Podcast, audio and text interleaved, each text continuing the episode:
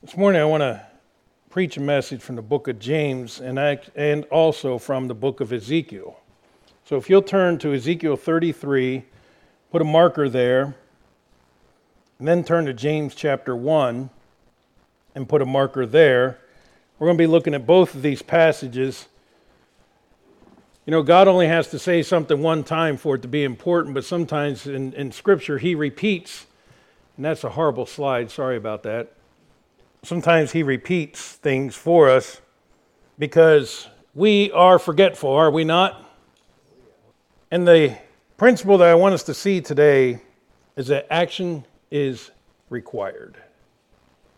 Now remember, James is saying that we show our faith by our works. He says, faith without works is dead. Now, this is not a contradiction of what Paul teaches and preaches and show, writes in Scripture because God's word cannot contradict itself, right? We are saved by faith. But once we're saved, how do I see your faith? I see your faith by your works. Therefore, Christian, in the Christian life, action is required. But the truth is, is when it's all said and done, usually more is said than done. I have sat through some of the most boring meetings recently I was in a meeting and this guy got up and he presented this work that they're supposedly doing for government and going on and on and on how the how that their organization has been in existence for five years and they just came up with a brand new program of how they're going to do everything. And the one guy in the room got up afterward and said what everybody was thinking. He goes, That sounds like a typical government bunch of talk but no action. And, I, and it's, it's amazing how much people talk but no action. But in the book of Ezekiel that we're going to read as well, Ezekiel also says that many times it could be something good. We hear a message being preached. Oh, that was a great message. But did it really change your heart? You know, we have a problem in Christianity today. We play this game of who's who among the preachers. Paul condemns that type of action. He, whether it was Apollos, Peter, or Paul preaching, he says that the fact is it's the Word of God being preached. But you know what I see in Christianity today? Oh, big name preacher. I think I'll go listen to him. Oh, little name preacher. Eh. Well, what matters more, the man presenting the message or the message that's being presented? Now, I understand, yes, the man has qualifications that he's to live by. I'm not saying that. But some may be an eloquent speaker, others are not. But if they're preaching the word faithfully, it doesn't matter who delivered it. What matters is the message that was preached. And more importantly, how did that change me? How did that help me grow more in the image of Christ? You can ask many preachers sometimes, even on Monday morning, what'd you preach yesterday? Um, give me a minute, I'll think about it. So, as James is going through this, we'll start in the book of James and then we'll flip back to Ezekiel.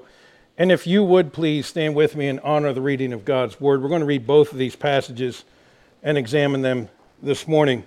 James chapter 1 and verse 22, he writes, But be ye doers of the word and not hearers only, deceiving your own selves. For if any be a hearer of the word and not a doer, he is like unto a man beholding his natural face in a glass. For he beholdeth himself and goeth his way, and straightway forgetteth what manner of man he was. But whoso looketh into perfect law of liberty and continueth therein, he being not a forgetful hearer, but a doer of the work, this man shall be blessed in his deed. Let's go back to Ezekiel 33. Ezekiel 33, and starting at verse 30, Ezekiel writes, Also, thou son of man, the children of thy people still are talking against thee by the walls and in the doors of the houses, and speak one to another, every one to his brother, saying, Come, I pray you, and hear what is the word that cometh forth from the Lord. And they come unto thee as the people cometh, and they sit before thee as my people, and they hear thy words, but they will not do them. For with their mouth they show much love, but their heart goeth after their covetousness. And lo, thou art unto them as a very lovely song of one that hath a pleasant voice and can play well on an instrument, for they hear thy words, but they do them not. And when this cometh to pass, lo, it will come, Then shall they know that a prophet hath been among them. And so, as we look at these two passages, we're going to look at four simple points this morning. First, we're going to see the requirements to be a doer. We'll observe the reason for being a doer. Then we'll see the resemblance to a mirror, and then the results of being a doer. Father, again, thank you for your word. And Lord, I pray now that again you remove all distractions, we can focus on what you have for us, that your Holy Spirit be able to convict hearts. Father, again, if there's one does not know Christ as Savior, I pray that today they would see their need for salvation in Jesus Christ. And I pray for Christians, Lord, that we be strengthened, that we be reminded not to be just hearers of the word, but doers of the word. And so, Lord, help us to this end, we pray. In Christ's name, amen. Thank you. you may be seated. It's interesting in Ezekiel, Lord tells Ezekiel, the children still talking against thee by the walls. You know, they come to Ezekiel, hey, Ezekiel, you're a great guy, but they're talking bad about him behind his back. Let me remind you of something. Those that are willing to talk to you about somebody are willing to talk to somebody else about you behind your back. So don't be so quick to listen when somebody comes to you. I want to tell you what so and so did because remember this they're talking to somebody else about you. We call it gossip. But we don't really want to call it that anymore. It's now Facebook, it's social media. You know, I saw on social media this guy trying to say that he's trying to explain scriptures to others and he doesn't understand why everybody has their own opinion and won't just listen. And I almost wanted to write, well, this is the dumbest platform in the world to try to have a, script, spiritual dis- discussion on, but I left it go because I didn't want to stoop to his level of being there. But anyhow, folks, the world many times is going to smile at you and, and tell you what a wonderful person you are, but they're going to talk bad about you. So here's the point be careful with praise. Take it with a grain of salt. Okay? And also remember, the praise truly doesn't belong to us, it belongs to God. This happens in ministry. Pastors can become lifted up in pride because as they stand out afterward, people saying, Pastor, what a wonderful message that was. You know what? If you receive something from the message, praise be to God, not to the preacher. It happens with politicians. Many times politicians start out well, but then all of a sudden, when you know, you ever notice when somebody gets elected, all of a sudden, as Mike says, their jokes all of a sudden are funnier. They, they stand a little bit taller, and every, all these other things, right? Because people put them up on a pedestal, then all of a sudden, some of them actually start to think they are somebody. You know what the greatest calling in all of life is? To be a servant. To be a servant. Did not God Himself, when He became a man, serve? Yes. And you know what? Let's stop thinking of ourselves as somebody, but remember, we're just a servant. But God comes to Ezekiel and says, They're still talking about you, Ezekiel. And remember, they're still going to be talking about you. But he says, They cometh to thee and they sit before thee as my people, and they hear thy words, but they will not do them. For their mouth they show much love, but their heart goeth after their covetousness. Folks, this is hearing the word, but not doing the word. And we've all been guilty of it. We've heard a message preached, but then we go out and do the exact same thing we were doing before. You know, the message might have been on trusting God, and as soon as the message is over, we're standing in the hallway complaining to everybody about all these things in life, and we're worrying and fretting about it. Well, did the message really affect our heart? Are we doing what we're supposed to be doing? Or the message may be about forgiveness. And as soon as we leave here, somebody put, cuts us off on the road and we're showing our nice little anger at them. Did the message really change our heart? Oh, preacher, that was a great message you preached.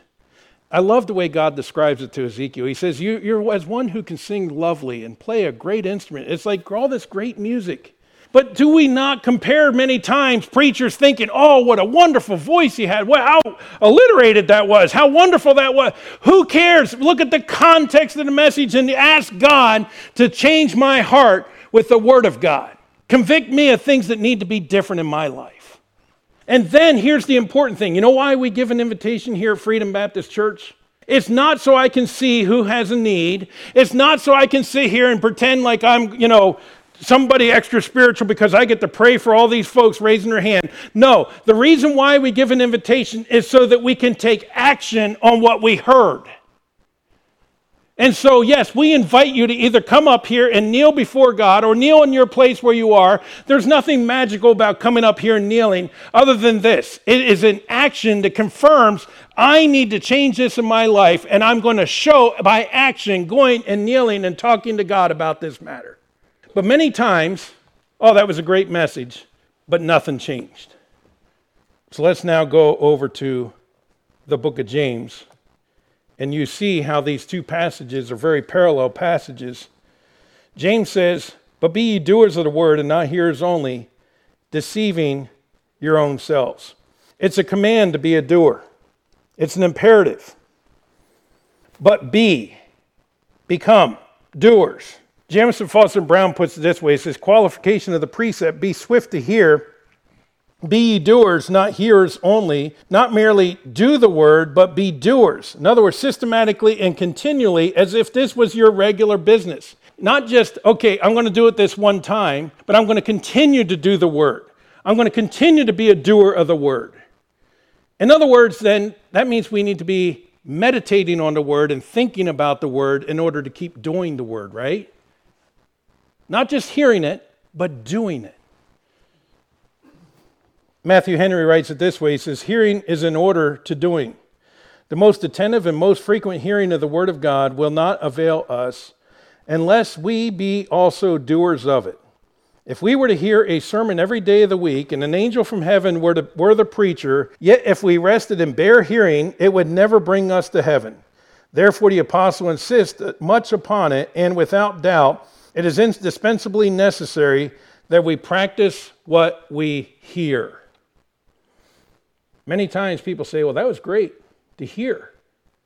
You know, not only in preaching in church, many times in different areas, different meetings you go to, oh, that's a great thing. We should take action on it. And then a week later, nothing's been done. So, what good was the talk if there's not action? Hearing is not enough.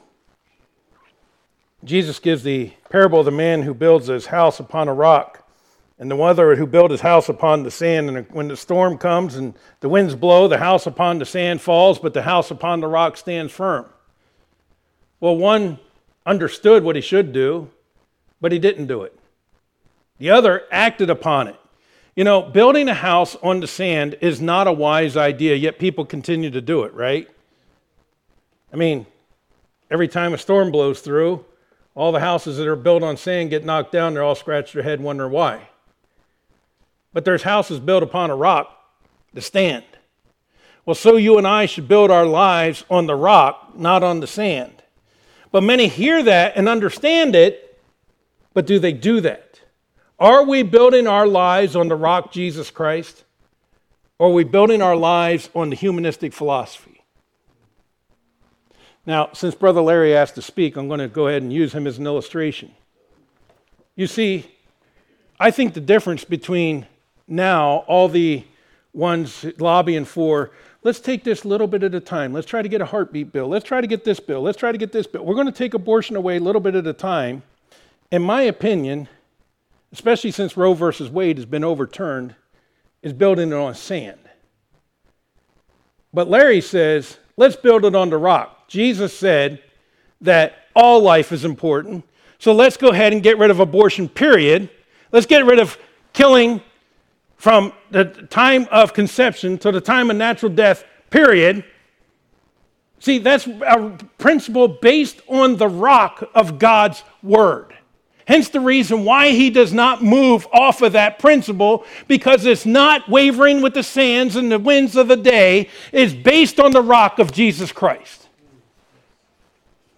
And that, my friend, is how you and I should live every aspect of our life. Stop wavering with the winds of the time and start living by the principles and the rock of Jesus Christ and His Word.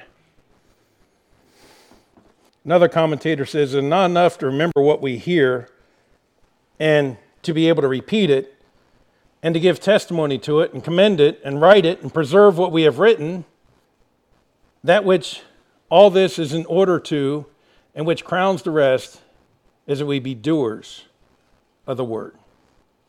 So, why should we be doers? But be ye doers of the word and not hearers only, deceiving your own selves. Hearing the word and not doing the word is self deception. Is that not what God says there? Deceiving your own selves. You know, when an officer is in the military, we say they're a commissioned officer, right? We have some who are commissioned officers here. So when they're given a commission, doesn't mean that they just hear the orders given and do nothing about it. It means they're supposed to carry those orders out, right?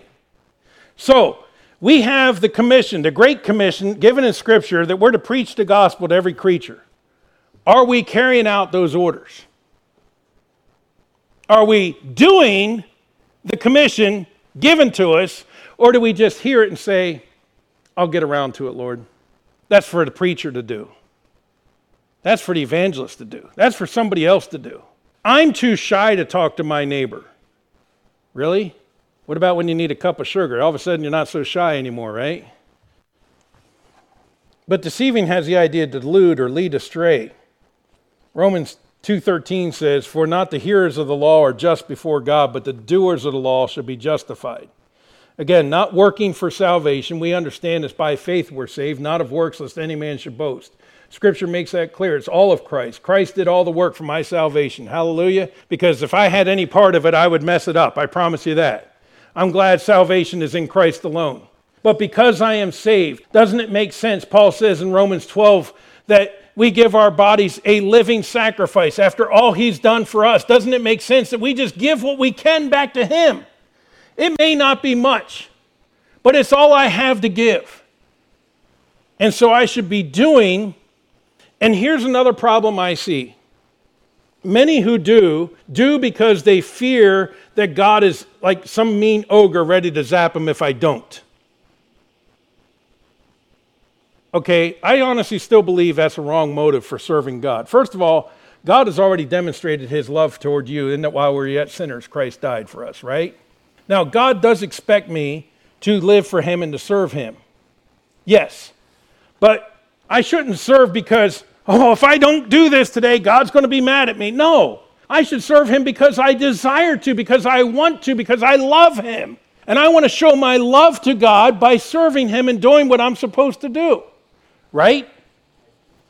Barnes says it this way He says, It's implied here that merely hearing the word but not doing it, they would deceive their own souls. The nature of this deception was this that they would imagine that, there, that that that was all that was required, whereas the main thing was that they should be obedient. If a man supposed that by mere punctual attendance on preaching or respectful attention to it, he has done all that is required of him. He is laboring under the most gross self deception. And yet, there are multitudes who seem to imagine that they have done all that is demanded of them when they have heard attentively the word preached. Of its influences on their lives and its claims to obedience, they are utterly regardless. You know, we tend to call, when we have an evangelist, we call them revival meetings, as if we can schedule when God's going to send revival. And I'm not trying to be mean, okay, or, or pick on terms, but sometimes I question the terminology we use. And then we have this week of preaching. Oh, that was a great message, preacher. Oh, that was such a good message, preacher. That was a good message. But then sometimes I feel at the end of the week, what has really changed? What has really changed? Is there action? Is there doing the word? Is there people saying, I must serve him? Well, let me tell you what changes people's focus. Again, Isaiah chapter 6, when Isaiah saw the holiness of God, he saw the sinfulness of self, and then he was willing to serve. Too often we think too highly of self. I am so tired of this worldly philosophy of we need to build people's self esteem, we need to build people's self. Now, I understand it's not thinking that I, uh, you know, have no value because I, Christ has proven I have value. He was willing to die for me, correct? But it's not my self importance. That's what we mean many times by self esteem is you're important. You deserve it. You, you, you, you, you just need to think more highly of yourself. You need to th- tell people how wonderful you are. You need to do this and that and the other thing, which is totally contradictory to Scripture. Because Jesus said, when we have done all that is our duty to do, say we are but unprofitable servants. I had a friend that used to say, when you'd ask him, Neil, how you doing today? He goes, better than I deserve. I started using that phrase. I had somebody reprimand me and say, that's a horrible statement. I said, no, it's not. I said, what do I deserve? You know what I deserve? I deserve to be in the fires of hell right now. That's what I deserve. So I'm doing better than I deserve. We need to remind ourselves of that. I deserve eternity separated from God, but He loved me enough. He sent His Son to die in my place. I am doing a whole lot better than I deserve because not only do I get to live for Him now, but I'm going to spend all eternity with Him. He's forgiven my sins, He's washed me white as snow. I have a whole lot better than I deserve. And then I ask, when he hung on that cruel cross for me, how can I sit there and just hear the word and not desire to do the word? So let's be a doer, not just a hearer. My wife, the other night, turned on the Hallmark channel again. And since I had been watching some documentaries for the last couple nights, I let her watch one. And I think we made it through a whole Hallmark movie without them saying, Follow your heart. I'm surprised our TV doesn't have holes in it because I feel like throwing something at the TV every time I hear that stupid phrase, following your heart. Jeremiah 17 9, the heart is deceitful above all things and desperately wicked. Who can know it? You know what I find? My heart is deceptive. My heart is wicked. I am glad God created me a clean heart. I'm glad God has created me a new man. But you know, the old man is still wicked the old man is still vile. The old man still wants to be selfish. The old man still wants it his way. And I got to die to the old man and be renewed in Christ every day.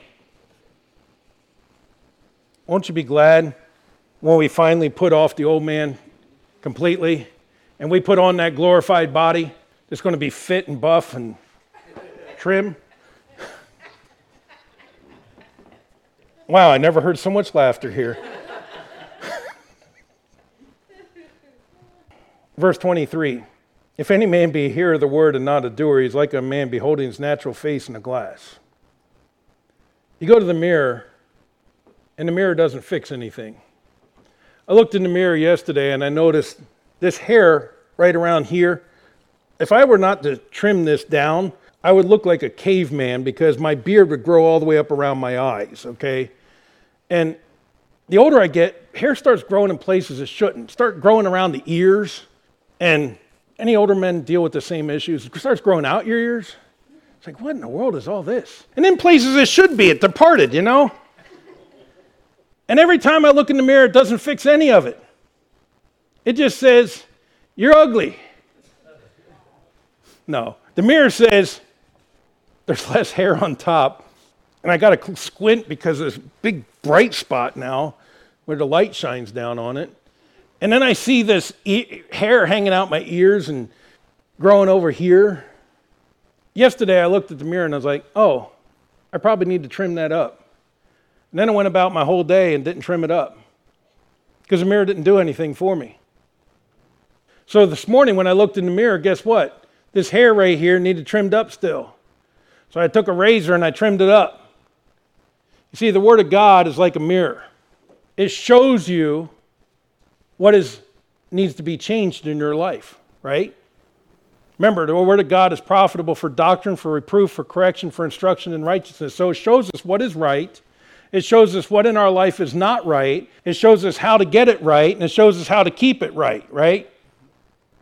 Well, when I read the Word of God and God convicts me, that this is an area of your life that you need to change, you need to surrender to me, or whatever the case may be, oh, that was a great message. Or if I read it in my personal study, oh, that's really good, Lord. Thank you for that. Nothing has changed until I take action and say, God, I struggle with this sin. I need victory over this sin. Lord, I submit this to you. And then, you know what happens sometimes? I still fail. I confess it immediately and I say, God, I took it back. I'm sorry, Lord, but it's, it's, I need to submit this to you. I cannot, because our flesh is weak, our heart is wicked, right? We need the power of God working in us to have victory over sin. And as I explained recently, if you want victory over sin, don't focus on the sin, focus on God, focus on the character of God. And look at your sin and how it violates the character of God. Focus on that character because that's going to change our thinking. Because the Bible says that we put off the old and put on the new by the renewing of our mind. We got to change the way we think. And when we change the way we think, then it's going to change the way we act. We try to wash up the outside and clean up and put on all these actions, but the inside still not changed. We got to change the way we think first, change from the inside, then the actions will change. If you look in the mirror and you see all the perfections, but you walk off and do nothing about it, nothing's changed. Kind of like going back to Ezekiel. Ezekiel, that was a wonderful message. Man, that just sounded like music in my ears. And then they go live in their covetousness still. But, verse 23 again, if any man be hear the word and not the doer, he's like a man behold his natural face in a glass. For he beholdeth himself and goeth his way, and straight, straightway forgetteth what manner of man he was. But whoso looketh in the perfect law of liberty, and continueth therein, he being not a forgetful hearer, but a doer of the work, this man shall be blessed in his deed. There's a key right there. Continueth therein. Not just hear it and forget it, but continue therein. You know, as we're studying the Word of God, when we hear a message preached, I notice many of you take notes, and I'm glad you do. Because if God convicts you of something, those notes are there for your benefit. You can take that and you can continue in it. You can go back and you can study it again. You can continue to pray, ask God for victory, ask God to help you in whatever the area of life that needs to change. And you can study further. You can start to, but the idea is you continue. Sounds very much like what the psalmist said many times of meditating on the Word of God. Meditating on the Word of God. We'll talk about that more in just a moment. But you and I need to behold ourselves in the light of the Word, not the light of the world, because the world is full of darkness, but the light of the Word. 2 Peter 1:19 we have also more uh, uh, we have also a more sure word of prophecy whereunto you do well that you take heed as unto a light that shineth in a dark place until the day dawn and the day star arise in your hearts you see, if it wasn't for the Word of God, how would have I known my lost condition? How many times have you been witnessing to somebody and you tell them, you know, ask them if they're saved? Saved from what? I didn't know I was lost. Well, that's the problem. They don't know that they're lost. We need to show them that without Jesus Christ as their Savior, they are lost. But it's the Word of God that showed me that, was it not? Does Paul not even say, if it wasn't for the law, how would I know sin? If God didn't tell us this is right and this is wrong, how will we know what is right and wrong? Now, yes, He's given us a conscience and written it on our hearts, but that is part of God's revelation to us of who He is, right? And we wouldn't know it if He didn't show it to us.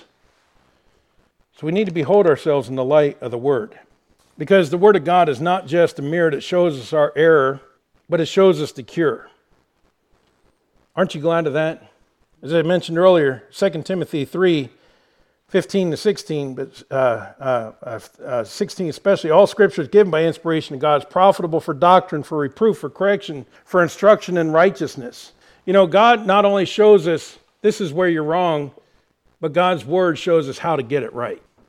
But let's not depart without making a change because you will soon forget. Verse 24 says, He beholdeth himself and goeth his way, and straightway forgetteth. That's immediately. And men, I think all of us suffer from this problem that we, for, we forget faster than we remember, right?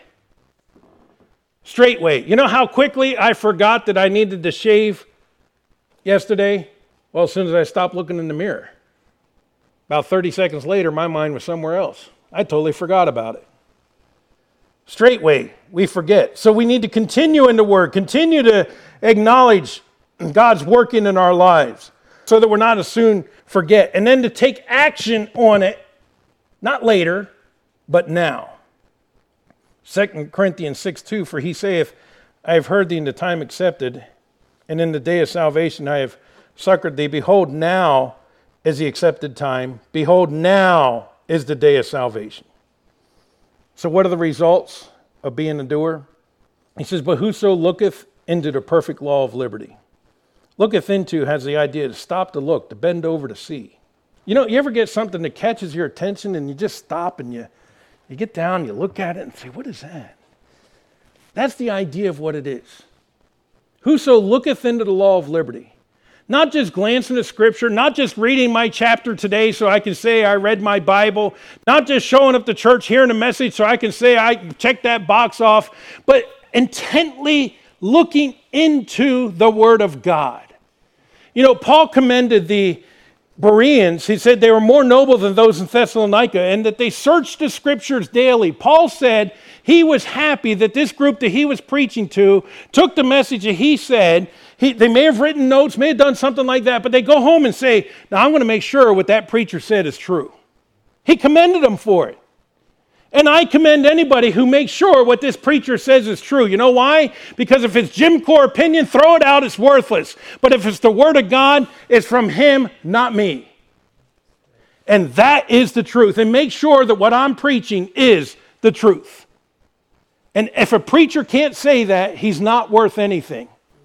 But a good preacher is going to say, please take the Word of God and examine what I'm saying and make sure what I'm saying is truth. And then, if you can find that it's not, don't come to me with your opinion because I don't care about your opinion either, but come to me with the Word of God and show me that what I said is not truth. Study to show thyself approved unto God, a workman that needeth not to be ashamed, rightly dividing the word of truth. You see, the Word of God is perfect, it's complete. 2 Corinthians 3:18 but we all, with open face, beholding as a glass the glory of the Lord, are changed in the same image from glory to glory, even as by the Spirit of the Lord. So we need to continue in the Word. Continue in the Word. Looketh in the perfect law of liberty and continueth therein. It's not enough to have just read through the Bible one time. I don't know how many times I've read through the Bible. I'll be honest with you, I've never kept record of it partly because I know my personal nature would be to be like, I've read the Bible 20 times. You know what? If I've read it 20 times and there's no change in my life, so what? But as I study the scriptures, it's not just so I can put a check in the box or I can stand up and give testimony how much of the Bible I've read. But every time I approach the scriptures, I want to know more about the author of the scriptures. I want to know him and I want to be changed in the image of Jesus Christ. Amen? So we continue in the word. Jesus said, If you continue in my word, then you are my disciples indeed. I mentioned earlier about meditating. So, how do we not be a forgetful hearer? Well, Psalm 1 1 and 2 Blessed is the man that walketh not in the counsel of the ungodly, nor standeth in the way of sinners, nor sitteth in the seat of the scornful, but his delight is in the law of the Lord, and in his law doth he meditate day and night. The best illustration that I've ever heard of meditating, God gave to us in nature. There are many animals, such as cattle, who when they go out in the, in the pasture, they just rip all that grass up and they chomp it down and they swallow it down and they just fill all this up into their first stomach. But as soon as they're done, they go and lie down somewhere, nice and cool, and then they start chewing the cud. Now, not to be gross, but it's how God designed them. So they take that stuff that's down in this first compartment, this first stomach, and they regurgitate it, and then you see them just. Everybody ever watch cows do that? I'm like, why do you got to do so much side to side action with that jaw? But they're chewing the cud. They're meditating on it, if you will. You see, don't just hear the word, meditate on the word. Going back to taking notes when you hear a message preached. That's not so you can just have a notebook full of sermon notes and say, wow, he didn't alliterate this one. Wonder what was wrong with him that day. No, it's so you can go home and chew the cud. See, Instead of going home and having roast pastor, how about you go home and meditate on the message and think, Lord, what did you teach me today? Or if you know what it is, you just sit there and you meditate on that. You think about that, thinking about God and all His glory and all His wisdom and all His power, all His strength, all His awesomeness, all His love, all His mercy. How often do we just stop and think about God? You know, think of David who wrote many of the Psalms. Many night after night after night, he didn't have all the city lights. He sat there and he saw the sky and all the beauty of the sky and all the stars out there. And David just, wow, look at all that that God put up there for me to enjoy and see. What a powerful God. How big this is. How immense this universe. And yet he cares about me, this little tiny man on this little tiny planet. He cares about me. It really puts things in perspective, doesn't it? We tend to fall apart thinking God doesn't care like Habakkuk did when God never left us and God always cares. But we got to meditate on the Word.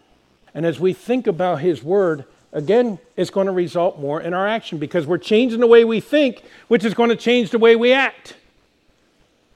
So many talk Christianity, but there's no action of Christianity.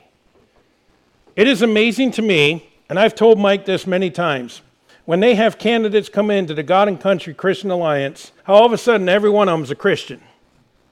But then you hear them at another place and they've totally forgot about their Christianity. Did you know serving God involves work? See, somehow we think that I'm saved, I'm no longer going to hell, my sins are forgiven, so I'm good got my little ticket to heaven, if you will. And I'm not trying to say that disrespectfully, but it's how some people act. Or as one preacher said, their fire insurance to get out of hell. And then sit by waiting for Christ to come. Even so, Lord Jesus, come quickly, because I'm waiting. That's not what Jesus said to do. You know what Jesus said to do? Occupy till I come. Occupy till I come. I'll use these two men as an example again. And Larry, this is what you get for asking to speak. You know why Mike and Larry served in the General Assembly? It's not because they thought they were anybody special, although Mike is special with the knee. it's not because they wanted the notoriety of it. It's not because they wanted the popularity of it, it's because they believe that your freedoms, not given to you by government, but given to you by God, are worth action. You see, they heard the word. They heard the word that God said, I have given life. I have given freedom. I have given personal choice. These are rights given by God Almighty. They heard the word and they saw people saying, oh no, that's government's job. Oh no, that's government's responsibility. And they said, no, it's not. It's given by God. This requires action. I'll go endure sitting at the General Assembly to try to fight for what God said because it's action to what they heard. Do you follow what I'm saying? Now, I'm not saying that to put them on any type of pedestal, because these, but they, they went there to fight for what they saw as a need. Now, let me ask a question. You all have a neighbor or neighbors, depending where you live. Your neighbor is going to spend eternity somewhere. You know that every man, woman, boy, and girl who's ever lived is going to spend eternity in either a Christless hell or in heaven for all eternity. You know that, right? Okay, you've heard it. Has it moved you to action to go and tell your neighbor about salvation in Jesus Christ? You see, are we hearers or are we doers? In an hour and a half, we all know life begins at conception, right? And an hour and a half, we're going to have opportunity in New Bern to show by action, a very simple action, holding a sign. Doesn't take a whole lot of effort for an hour that I am taking action, not just having heard it, but I believe it and I'm going to take action to stand for life. I know, because I've heard, that I am to live a life separated from the world. We're in this world, but we're not of this world. I know I'm to be different than this world. I know my life is to be wholly separated to God. Do I take it? Do I take the actions to live a life separated from the world? You see, folks, we got to get down to where the rubber meets the road. We can hear the message, we can read the word, but until we're willing to take action on it, it did no good. When Paul was done preaching on Mars Hill, there were some who mocked. They said, That's funny. Resurrection? You actually believe somebody rose from the dead? That's funny. Hey, let me go tell all my friends about this kook over here who thinks that somebody actually rose up from the dead. They were still lost. There were some who believed, some who came to Paul and said, Paul, this Jesus of whom you preach, I want to know this Jesus. But there was another group that the Bible tells us who said, Interesting. I think I'll come back next week and hear it again. You know, they left just as unchanged and just as lost as the first group who mocked. You know why? They heard, but there was no action. They heard, but there was no action. You've heard the truth this morning. Now it's time for action. By the way, as I said earlier, this is why we have an invitation. There's joy in serving Jesus. The end of verse 25 this man shall be blessed or happy in his deed. You know, God's ultimate goal for your life is not happiness, but when you serve God and when you do the word and not just to hear the word, you will be happy. You will be blessed. And so, Christian, my challenge today is if there's an area in which God has convicted you today, don't be a hearer of the word, be a doer. If you're here this morning and do not know Jesus Christ as your Savior, friend, we would love opportunity to share with you from the Bible, not from our opinion, but from God's Word, how you can know for certain your sins are forgiven and how you can know that you have eternal life. Let me tell you, that's good news. But again, you have to be a doer. Now, you don't have to do anything to be saved. Christ has already done that. You have to put your faith and trust in Him. Okay? You have to believe. But let's be a church that is full of doers and not hearers only. Let's bow forward to prayer.